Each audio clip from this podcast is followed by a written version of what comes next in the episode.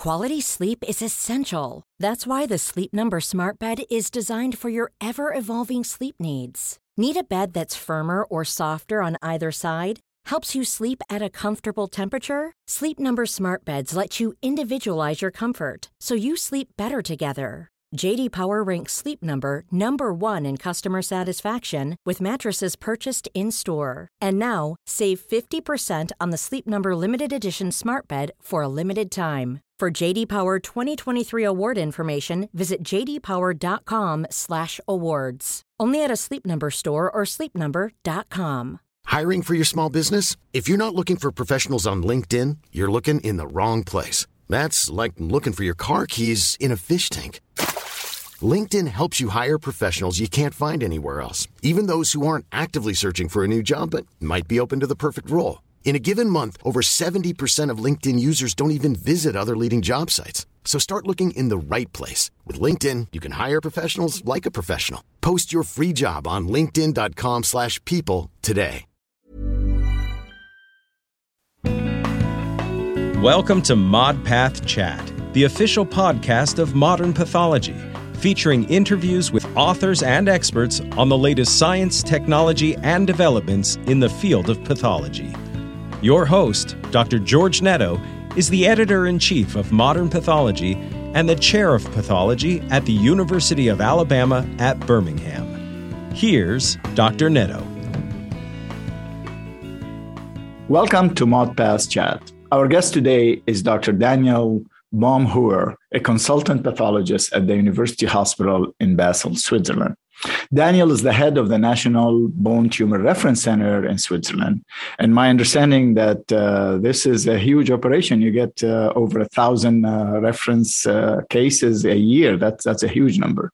He's a contributing author to the current WHO Blue Books, both uh, in head and neck pathology and bone and soft tissue tumors. And he's also a co-chair of the Bone and Soft Tissue Tumor Working Group uh, of the European Society of Pathology. Uh, Daniel is a prolific author with over 150 publications, and he is here today to talk uh, to us about one of his group recent publication in modern pathology. And I, I thank you, uh, Daniel, for always uh, sending us great studies uh, to the journal. Uh, the study that we're going to discuss today is on utilizing molecular tools to differentiate osteoblastoma from its malignant mimics. Thank you, Daniel, for accepting my invitation. Thank you, George, um, for the opportunity to to be here today. Uh, it's a great pleasure, and I'm happy to um, to talk about this study. Excellent. It's it's really a, a, despite the complexity of the molecular techniques, is a very uh, practical study, and uh, I can see where this uh, uh can can help us. Uh, so to, for our audience, uh, including myself, we don't do bone. thankfully, we don't do bone tumors every day. Can can you frame the issue and talk a little bit about the technology and why you why you needed to to do the study? Sure, sure. So, as you all know, probably in the recent years, the methylome based classifier had initially been developed for brain tumors, mm-hmm. uh, which was reported in Nature in 2018. The classifier proved to be highly reliable and led to a better stratification, particularly of di- uh, poorly differentiated uh, and rare tumor subtypes. It's currently still available for free and provided by the neuropathology department in Heidelberg in Germany. So everybody can upload raw data and receives an automatically generated report within a few minutes. Wow. A similar classifier has been developed also for soft tissue and bone tumors, uh, which has been published last year in Nature Communication and currently includes 69 of 182 tumor types listed in the WHO Blue Book. In the new uh, WHO classification of brain tumors that was published only some months ago, more than 40 new tumor subtypes have been defined more or less exclusively by their methylome profiles. And these tumors differ significantly in their biological behavior, providing rationale for defining them as new tumor subtypes. So the, this methylome and this classifier in brain tumor, and now you're saying in some soft tissues, work as you know correlate very well with uh, with the ground truth of of uh, morphology and cases that are very vetted in your right. experience wow yeah absolutely so i think we're we currently um, soft tissue and bone wise we're not there um, as as the colleagues from neuropathology are because they include so many more uh, uh, tumor samples already in the platform. I think that in Heidelberg they've recognized more than 100,000 tumors And uh, this system is a self learning system. So the more tumors you put in, the more refined it gets. Um, and if you only have a few tumors um, that define your methylation classifier or the methylation class, it's not as precise as it can be if you feed it with more and more tumors. So the beauty of that is that actually, if you put a tumor in, a, in the system now uh, and you can't find a way to classify it, uh, it might be classifiable in a few months or years because then the classifier got better and better, and you can come back to the data and look at it again. How how interesting. Uh, we don't want to get to all the uh, the problems, medical legal problems of, of the patients true, a year later true. saying, "Hey, by the way, now we." Uh, but that's a difference. But but so the system is self learning, and that's probably why Heidelberg offered it for free too. That's one of the motivation. You want more and more uh, cases to refine your algorithms, correct? Absolutely. Wow. So um, they they chose a, a special uh, a mode of, of, of, training the system. So they have a, a cluster, um, a, supervised clustering system. That means that the system only recognizes a tumor when it fits into the methylation class. Here in Basel, we chose a different approach. So we made our own system. We have now roughly about 22,000 cases in our system, and this is unsupervised. So um, it's just just uh, looking for the similarity of tumors between each other.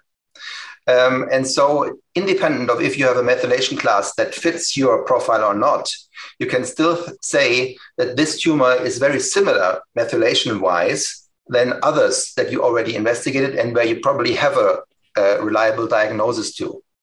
So these are the two systems that you can choose. We do usually both. So if we do a methylation uh, uh, uh, methylome profiling, we feed both platforms and see what comes out of that.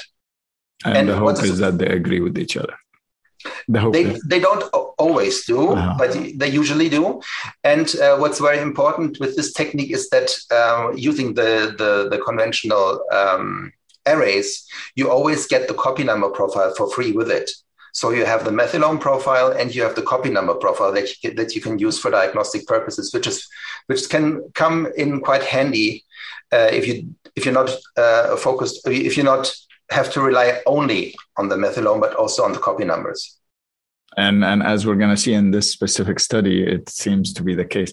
So uh, uh, so and we're talking for our audience this is an illumina platform as far as the uh, the infinium 450k or 850k correct and that right. that, that, has been used and uh, so it's interrogating uh, almost the whole genome for the methylome profile correct well, that's that's a good question, George. So currently, um, the, there are in the genome around 30 million CpG sites, and the the EPIC array interrogates only 850k of those. So it's only about three percent. Wow. And the um, and the methylation uh, classifiers they own, own also only use a fraction of this data. So it's very likely that with the increase of resolution in terms of sequencing, like for example, methylomes or whole genome methylome sequencing, it's very likely that the classifiers will improve um, in the future because they only use a very tiny part of the data that is actually available in the methylome. Excellent. What I was trying to say is, is, is spread across the entire genome, but clearly not the yeah, excellent. So it's not exactly whole genome. Excellent, good to know. So, uh, right. so you used it. How many cases you did, and and and why why is this an issue? Even uh, uh, let's talk more simply about right. osteoblastoma. Why does it have that many mimics? Yeah, it, it can. So, of course, if everything fits together, if you have the whole tumor and you have the corresponding imaging to it, it's usually quite straightforward. But if you're uh, if you have to make the call to differentiate between a uh, benign and a malignant osteo um, uh, bone forming tumor, um, especially on core needle biopsies, that can be very difficult to do. And since the uh, therapy obviously differs quite significantly, uh, you want to be want to be as sure as possible uh, to make the right call. So, um, particularly. Um, uh, osteosarcoma and uh, osteoblastoma like osteosarcoma, which is a ra- rather rare subtype, can be almost impossible to differentiate if you only have a, if a tiny bit of the um, uh, of the tumor, and then you you want to use every help you you additional uh, information you can you can get to to differentiate those two. Excellent. So if you happen to sample the osteoblastoma-like area in an osteosarc, comes an impossibility. And and but but my understanding there are uh, some tools you want to talk about before before going all the way to the methylome. Right. So um, the the group from Adrienne Flanagan some years ago um, uh, um, recognized or identified that um, rearrangements of FOS and FOSB uh, underlie the vast majority of osteoid osteoma um, and um, osteoblastoma, as well also as uh, cementoblastoma in the jaws, as we recently found out. Mm-hmm. So this is a group of tumors. Um, I don't think it's the same tumor type, and they are still differentiated as, se- as, separate subtypes in the WHO, which makes sense because they the one is self-limiting, has a very uh, particular clinical presentation, and the other one is not self-limiting, can get quite quite quite large. So it makes sense to differentiate them, but they have a a common genetic alteration underlying them. Um, picking up these alterations by uh, fluorescence in situ hybridization can be tough. There's, uh, as far as I know, still no commercially available FISH probes mm. for that. Um, but um, luckily, there's a immunohistochemical surrogate marker that works pretty well. Uh, and that uh, is now, since a few years, available as the first, well, to put it, molecular marker or surrogate marker uh, to to yeah, to differentiate between uh, the malignant and the benign bone forming tumors. That is, that the osteoidosteomas and the osteoblastomas usually stain consistently um, positive with this marker. It's a, it's a crisp and nice nuclear stain. FOS. Um, FOS, FOS right. Okay. FOS B only exceptionally right. Mm-hmm. You're absolutely right. FOS.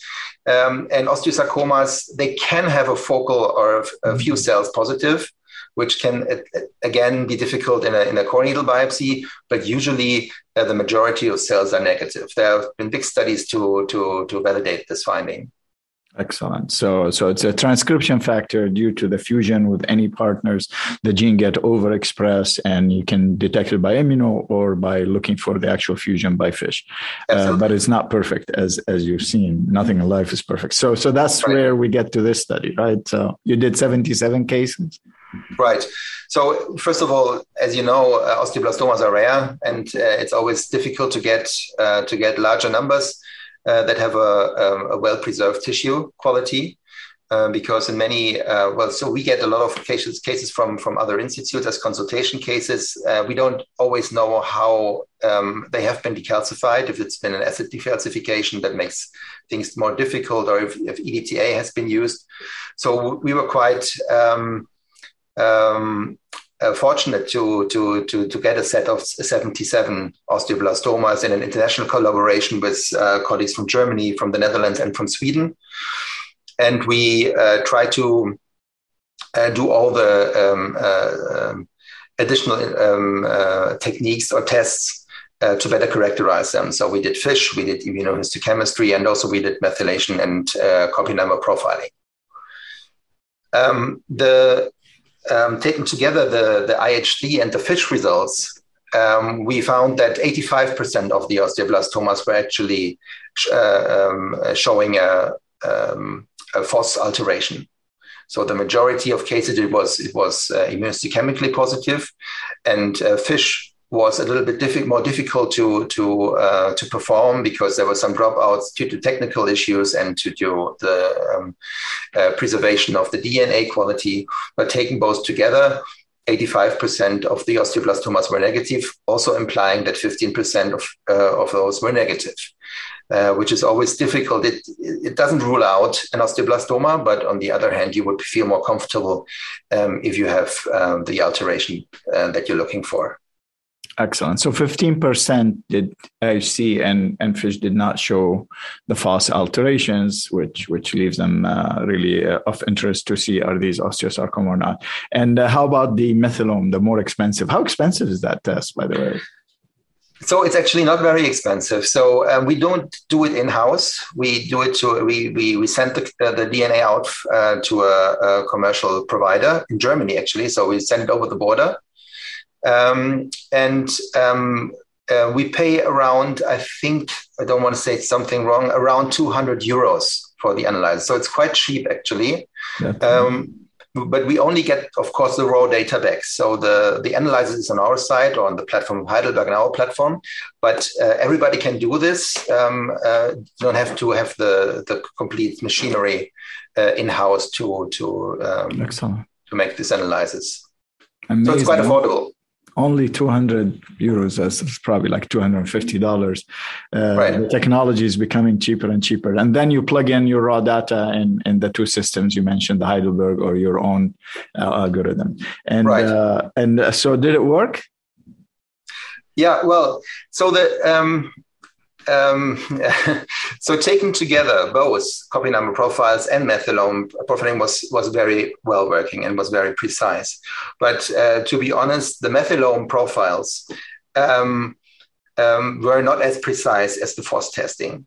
So we had uh, a good um, statistical score matching, a, a, a good statistical match with uh, established classifiers of osteoblastoma only in around a third of cases. Mm-hmm. And in another third of cases, uh, it was still the most likely diagnosis given by the methylation uh, profiler, but it didn't match the significance score, right?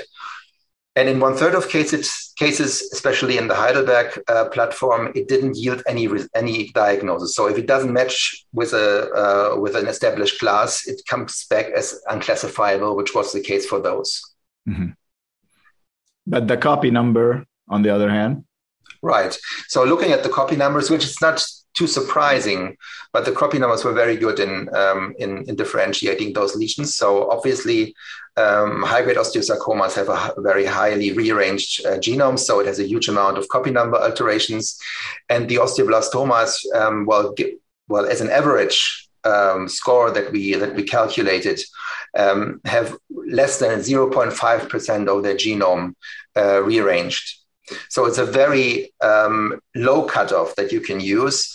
Uh, um, and that's also an interesting uh, result of the study, actually, to show that osteoblastomas are not allowed to have a re- uh, to have major rearrangements of their chromosomes, um, because obviously, at least in the 77 cases, and that's probably the, the, the largest set there is currently uh, analyzed by copy numbers, um, did not show any kind of uh, outliers. Mm-hmm. Um, the low-grade osteosarcomas, on the other hand, have um, not as rearranged uh, genomes as the high-grade osteosarcomas have, but at least 10 to 15% of the genome is rearranged, opposed to 40 to 50% as in high-grade, high-grade osteosarcomas. And, so if you, sorry, yeah. Sorry, go ahead. So if you if you if you if you have a tumor you can't really classify it with a methylome profiler. And you see it has like um, a completely flat copy number profile. Um, then it's very, then this would fit, of course, uh, with the right uh, histology and, and, and context well with an osteoblastoma. Excellent. And because also the 0.5 that you mentioned is really, uh, it's still far, far below even low grade osteosarc. And, right. And and and if it's not uh, then then you should be careful right? Absolutely. Yeah all right, this sounds uh, promising. So, uh, I guess with this, I was expecting this is more expensive. So it, this is almost like uh, two immunos uh, right. cost, but of course, uh, uh, and doesn't seem like the algorithm is is easy to use. any of us who get the data, or do you need some really strong computational pathologist in your department to to interrogate that if you got the raw data? Well, it's depending of on if you if you want to do the analyzer on yourself on your own. If you want to make a your own platform, then you probably need some someone who's experienced in that. But that is learnable. It's uh, um, so currently, um, it's more or less uh, you have like eight hundred fifty thousand um, uh, information spots that are that only that can be on and off. Like you, they are methyl, the, the, the, the CpG sites are methylated or they're not. Um, and you have like, you can imagine like a switch box with 850,000 switches, right? And the pattern of it somehow correlates to morphology. Um, and currently, we don't really know what that means. So we don't know what every switch means. We just look for patterns, as we do under, under the microscope, right? So we also right. look for patterns, uh, and these patterns must must uh, have uh, some kind of of reason for, for, for why they originate, and perhaps uh, the methylome is, is is heavily involved in that.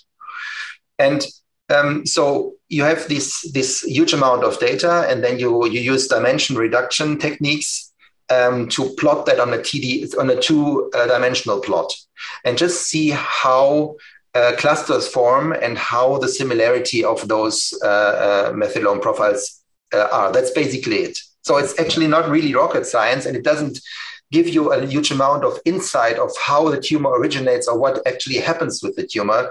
It just tells you that there is a you can imagine it like a, some, some kind of a molecular morphology. Correct. It's another pattern that you can use. And uh, no one's, we, I'm not implying that, that this might at some point uh, um, make morphology unnecessary.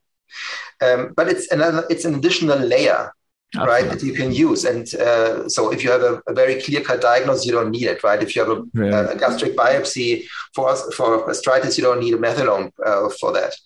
But um, if you have an undifferentiated tumor you don't know what it is um, then the methylome can show you. It might have been um, a, meth- a, melanoma in the first place or a mesenchymal chondrosarcoma or, a, or an MPNST and there it really gets useful Great potential. So two two questions: Is using your algorithm like Heidelberg free right now, or uh, or you charge? So we can anybody can or no?